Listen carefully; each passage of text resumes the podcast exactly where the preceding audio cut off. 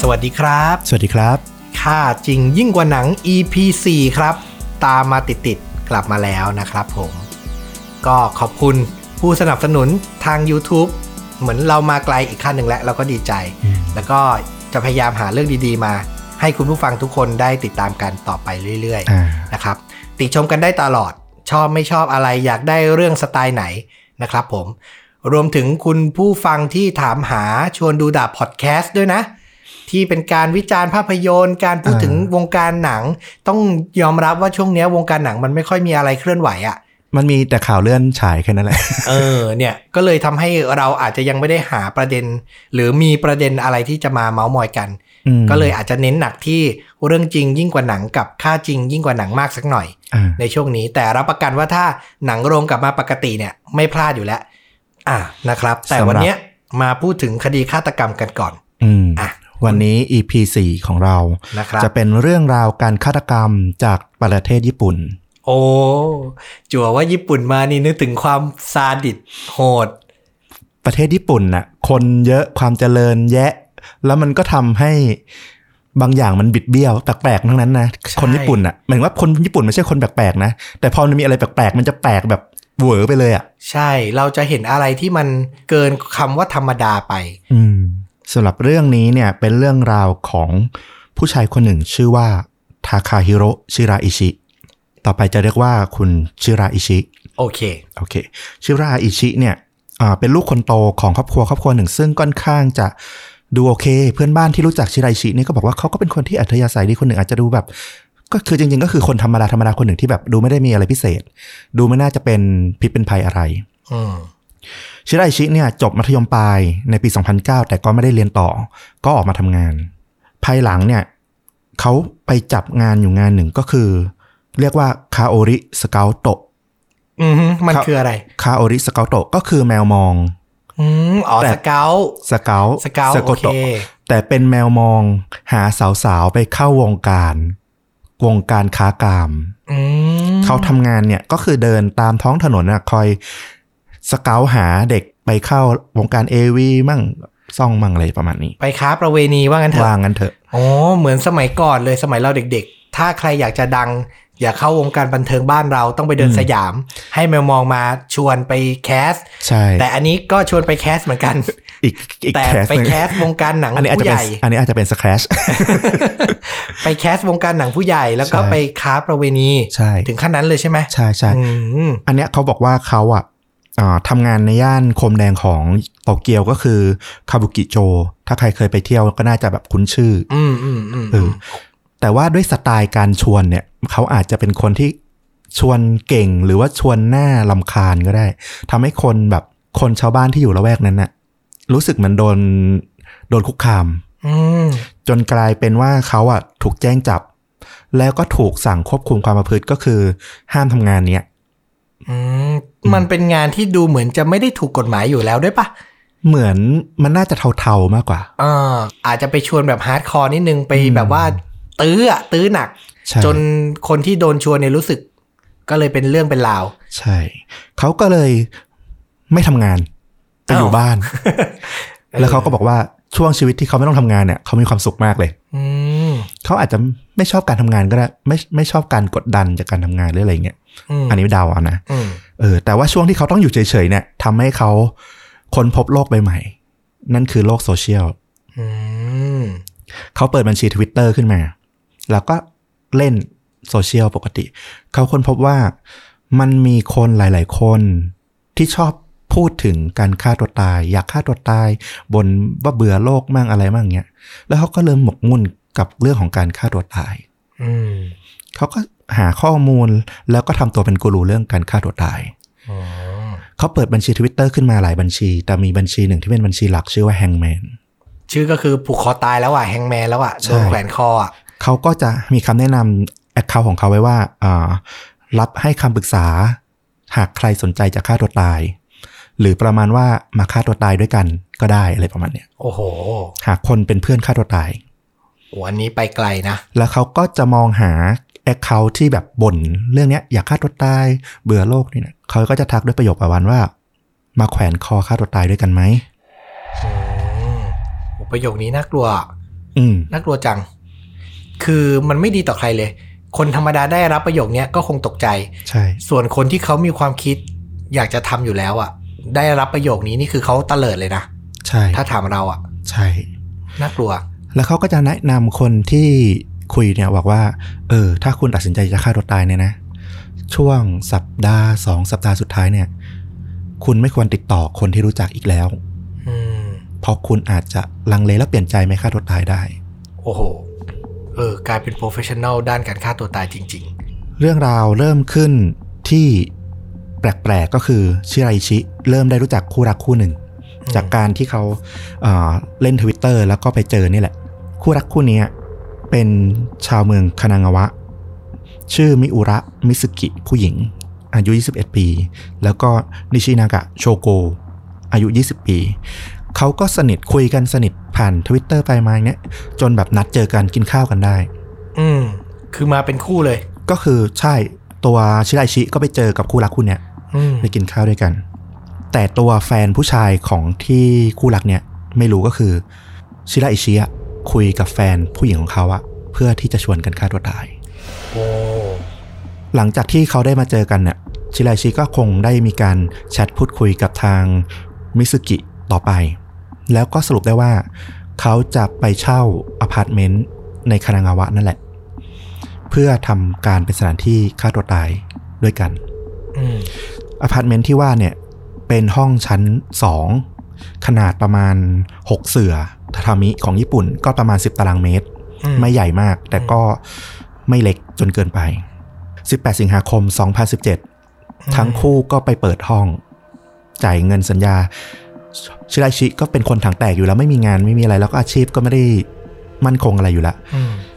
เงินมัดจำห้องเนี่ยประมาณ 5 1 0 0 0 0เยนประมาณแสนห้าหมื่นบาท คุณมิสกิคนผู้หญิงเนี่ยก็เลยจ่ายให้ก่อน เพราะสุดท้ายก็เดี๋ยวตายแล้วไม่ต้องใช้เงิน อ๋อ เช่ารายเดือนรายเดือนประมาณนั้นเลยอ๋อแต่ว่าก่อนหน้านั้นเนี่ย ก่อนที่ทั้งคู่จะมาเจอกันอีกครั้งเพื่อฆ่าตัวตายเนี่ย ชิราอิชิเขาก็ได้ไปเตรียมซื้อเชือกกับเลื่อยมาแล้วอืมแปลกไหมคนจะฆ่าตัวตายด้วยกันทำไมต้องมีเลื่อย เอออืมน่าสงสัยมาก ในวันที่ 22 ก็คือ 18 ไปจองห้องจ่ายตังค์วันที่ 22 เขากับมิซึกิเนี่ยก็นัดเจอกันที่อพาร์ตเมนต์หลังนั้น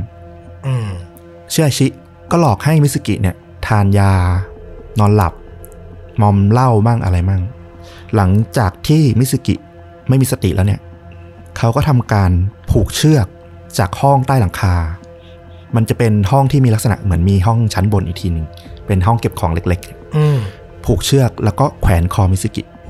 อืมหลังจากนั้นเขาก็ทำการหั่นศพเธอ แยกหัวใส่กล่องเก็บความเย็นอื้อหือ แล้วก็ชิ้นส่วนต่างๆ ก็ใส่ถุงดำไปทิ้ง กระดูกก็เก็บไปใส่ไว้ในอีกลังหนึ่ง โอ้โห ก็คือมันไม่ได้ตั้งใจจะมาฆ่าตัวตายด้วยตั้งแต่แรก ใช่แล้ว ใช่อืมสรุปก็คือชิราอิชิ ตั้งใจคุยหาเหยื่อที่มีความเปราะบางทางจิตใจ และชวนว่าจะมาฆ่าตัวตายด้วยกัน แต่สุดท้าย เขาจะเป็นคนฆ่าเพื่อสนองความอยากของเขาเอง เหตุการณ์นี้เกิดขึ้นวันที่ 22 สิงหาล่วงไปถึงเดือนกันยายน แฟนผู้ชายคือชื่อโชโกะอายุ 20 ปีก็แบบ แฟนหายไปนานติดต่อไม่ได้ เกิดอะไรขึ้นก็พยายามถามคนที่พอจะเจอแฟนเนี่ยก็ถามไปเรื่อยๆ จนมาถึงชิราอิชิอืมชิราอิชิเห็นท่าไม่ดีแล้วว่า ถ้าแฟนหนุ่มคนเนี้ยถามมันไปเรื่อยๆ มันต้องไปถึงตำรวจเข้าสักทีหนึ่งอะเพราะหาคนไม่เจอสูญหายเนี่ยมันต้องไปแจ้งความอืมเขาก็เลยหลอกให้โชโกะไปหาที่ห้องโอ้อพาร์ตเมนต์นี้อืม แล้วก็ทำการฆ่าโชโกะในห้องอพาร์ตเมนต์เดียวกันกับที่ฆ่ามิสกิห้องเดียวกันอื้อหือแล้วก็ทำการหั่นศพเหมือนเดิม ผ่านไปนานเท่าไหร่ ถ้าดูจากวันน่ะ น่าจะประมาณสัปดาห์นิดๆเท่านั้นเองอืมอืมต้องเล่าว่าหลังจากนั้นเนี่ย ชิราอิชิก็ยังมุ่งเป้าไปหาเหยื่อรายต่อไปเรื่อยๆ โดยเขาจะมักคุยกับเหยื่อที่จะฆ่าตัวตายว่า เขาอะ จะเป็นเพื่อนที่อยู่ข้างๆ เวลาฆ่าตัวตายให้ คอยแนะนำวิธีฆ่าตัวตาย และพอเธอตายอะเดี๋ยวเขาจะฆ่าตัวตายตามไปทีหลัง พูดอย่างนี้กับทุกราย พูดอย่างนี้กับทุกรายอืมแต่สิ่งที่เหยื่อไม่รู้ก็คือ ตัวชิราชิอะจะมอมเล่าอย่างที่บอกใช่ไหมและจะทำการข่มขืนข่มขืนหลังจากที่พวกเธอเนี่ยไม่ไม่มีสติแล้ว ใช่แล้วก็จะถูกแขวนคอ โดยเหยื่อของเขาเนี่ย ที่เขามักจะเลือกเขาจะเป็นหญิงสาว อายุตั้งแต่ 15 ถึง 26 ปี เดือนสิงหาคม มิสกิเป็นรายที่หนึ่งกันยายนต้นเดือนโชโกผู้ชาย ที่เป็นแฟนเป็นรายที่สองในเดือนกันยายนยังมีผู้หญิงสาวอีก3คนที่ถูกฆ่าตายอือหือน่าจะอายุประมาณ15-17ปีอืมแล้วเดือนตุลาคมก็มีหญิงสาวที่ถูกฆ่าตายเนี่ย อีก4คนเหมือนกัน โอ้โห รวมแล้วสรุปจนถึงวันที่เขา ถูกจับได้เนี่ยก็คือมีเหยื่อตายไปแล้ว 9 คน เฉลี่ยเนี่ย ทุกอาทิตย์เลยนะ ใช่เขาบอกว่าน่าจะตกศพละสัปดาห์อือหือแต่ละครั้งเนี่ยเขาก็จะเตรียมซื้อตู้ซื้อลังซื้อกล่องเนี่ย เพื่อมาเก็บเอออวัยวะเนี่ยหนึ่งลายต่อหนึ่งกล่องอืมแล้วก็จะเฉพาะหัวเนี่ย เขาจะเก็บในถัง ถังเหมือนถังน้ำแข็งอะถังเก็บความเย็นอะรวมเอาไว้แล้วตั้งใจว่า จะรวมไว้ทีเดียวแล้วค่อยเอาไปทิ้งบนภูเขา อืม เพราะว่าหัวมันเป็นจุดที่จะตามได้ว่ามันคือใคร เออ คือมันก็ฉลาด ค่อนข้างวางแผนไว้รัดกุมมาก ใช่ กำจัดในที่ห่างไกลเลย ใช่ ความอุกอาจของมันอย่างหนึงนะคือ เพื่อนบ้านหลังจากที่คดีมันถูกเปิดโปงขึ้นมาแล้วเนี่ย มีเพื่อนบ้านรายหนึ่งวัย40ปีเขาบอกว่า เขาได้กลิ่นเหม็นจากห้องของชิราชิเนี่ย เหม็นมาก แล้วก็เหม็นทวีความเหม็นขึ้นเรื่อยๆทุกสัปดาห์เลย แต่เขาก็ไม่รู้คืออะไรแล้วเขาก็อาจจะด้วยความห่างเหินของความเป็นคนญี่ปุ่นเมืองอะที่แบบอืมจะไม่ได้แบบไปใส่ใจมาก อืมแล้วก็มีเพื่อนเพื่อนข้างห้องที่บอกว่าตอนกลางคืนอะบังเอิญเปิดประตูมาเจอชิราชิอยู่หน้าห้องพอดี อืมก็ได้คุยยิ้มแค่ยิ้มทักทายกัน แต่ก็ชิราชินิ่งมากไม่มีพิรุธอะไรเลย เขาคิดว่าเป็นผู้ชาย เป็นเพื่อนข้างห้องที่แบบก็ดูปกติดีคนหนึ่งแต่สิ่งที่ เขาเจอตอนที่ชิราชิอยู่หน้าห้องอะคืออะไรรู้ป่ะชิราชิเอาถัง เก็บหัวมาวางไว้หน้าห้อง เพราะข้างในห้องมันข้างในห้องมันไม่กว้าง มันเล็ก ห้องญี่ปุ่นอาจจะเป็นห้องเล็กใช่ มันอุกอาจมากเอาๆวางถังทิ้งไว้หน้า ห้องใช่ ตลอดเวลาเหรอ ก็หลังจากนั้นตลอดมา เฮ้ย อืม สุดอะ จนคดีเกิดขึ้นแล้วก็แบบเป็นที่รู้กันอะ่ะเพื่อนบ้านยังบอกว่าไม่เคยคิดมาก่อนว่าจะมีเหตุการณ์เลวร้ายเกิดขึ้นใกล้ตัวขนาดนี้ คือทุกคนคิดว่ามันเป็นเมืองที่สงบสุขอะ่ะอืมไม่มีใครคิดว่ามันจะมีเรื่องร้ายๆอะไรเกิดขึ้นเลย อืมการกระทำของชิไรชิก็ถือว่าอุกอาจมากทีเดียว จริง เรื่องมันมาแตกตอนที่เหยื่อรายหนึ่งเอ่อพี่ชายของเธอเนี่ยตามหาน้องสาว อืมก็ทำการสืบไปว่าเออน้องสาวไปคุยกับใครบ้างอะไรบ้าง จนไปเจอว่าน้องสาวอะมีการคุยโซเชียลกับผู้ชายคนหนึ่ง ก็เลยวานผู้หญิงหรือจ้างไม่แน่ใจ จ้างผู้หญิงคนหนึ่งเป็นนกต่อให้ลองคุยกับชิราชิอืมจนแน่ชัดว่าชิราชิเนี่ย ชวนไปฆ่าตัวตาย ก็เลยแจ้งตำรวจให้ไปลองตรวจสอบห้องของชิราชิอืมเชื่อไหมว่าชิราชิเปิดประตูมาเจอตำรวจ นิ่งมาก คุยปกติเหมือนไม่มีอะไรเกิดขึ้น ทางทางๆที่ตรงหน้าห้องก็มีถังใส่หัวอยู่นะ อืมโชคดีตอนแรกตำรวจเกือบจะกลับแล้ว แต่โชคดีว่าตำรวจคนหนึ่งบังเอิญสังเกตเข้าไปในห้อง เห็นกระเป๋าผู้หญิง ที่มันไม่น่ามีอะอืมอยู่ในห้อง ก็เลยเริ่มคิดละมันน่าจะชัดละ ต้องลองค้นก็คือสุดท้ายวันรุ่งขึ้นวันที่ 31ตุลาคมเอ่อ2017 ชิราอิชิก็ถูกค้นห้องแล้วก็ถูกจับ ภายในห้องเนี่ยก็คือหน้าห้องก็เจอถังใส่หัวอยู่แล้วล่ะ ข้างในก็ยังเจอตู้ลังที่ลังหนึ่งก็จะเก็บศพหนึ่งแล้วก็เจอ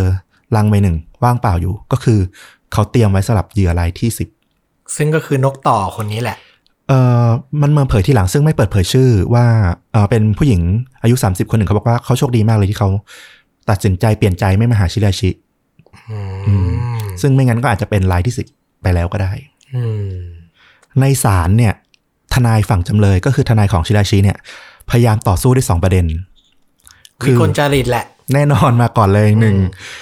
สภาพจิตของชิราชิมีความสมบูรณ์พอที่จะทำการฆาตกรรมหรือเปล่าอืมประเด็นที่สองก็คือ เหยื่อเป็นคนขอร้องให้ชิราอิชิเป็นคนฆ่าอืมเขาไม่ได้ทำไปโดยการฆาตกรรมแบบจงใจฆ่า แต่เป็นการถูกร้องขอให้ฆ่าอืมอันนี้คือ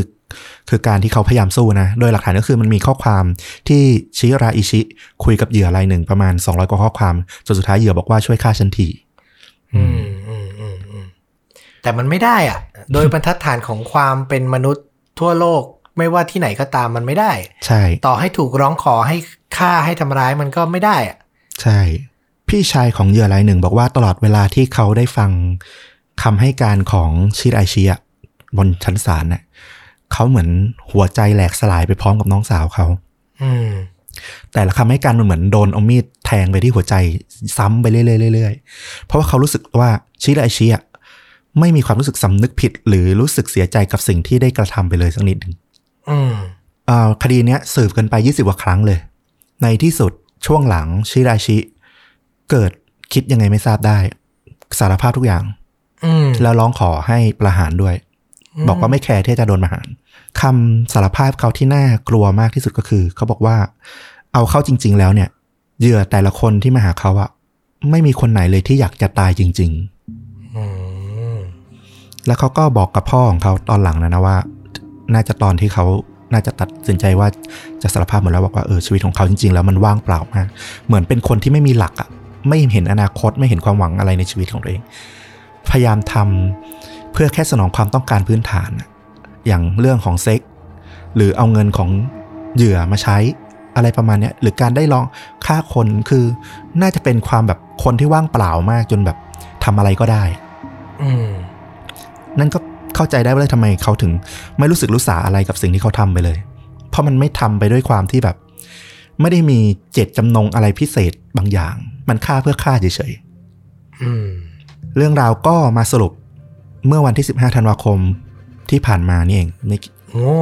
ที่ศาลเพิ่งตัดปสินลายปี 2020เนี่ยนะใช่เพิ่งมีคำตัดสินให้ประหารชีวิตอืมก็เป็นอันจบเรื่องราวของชิไรชิ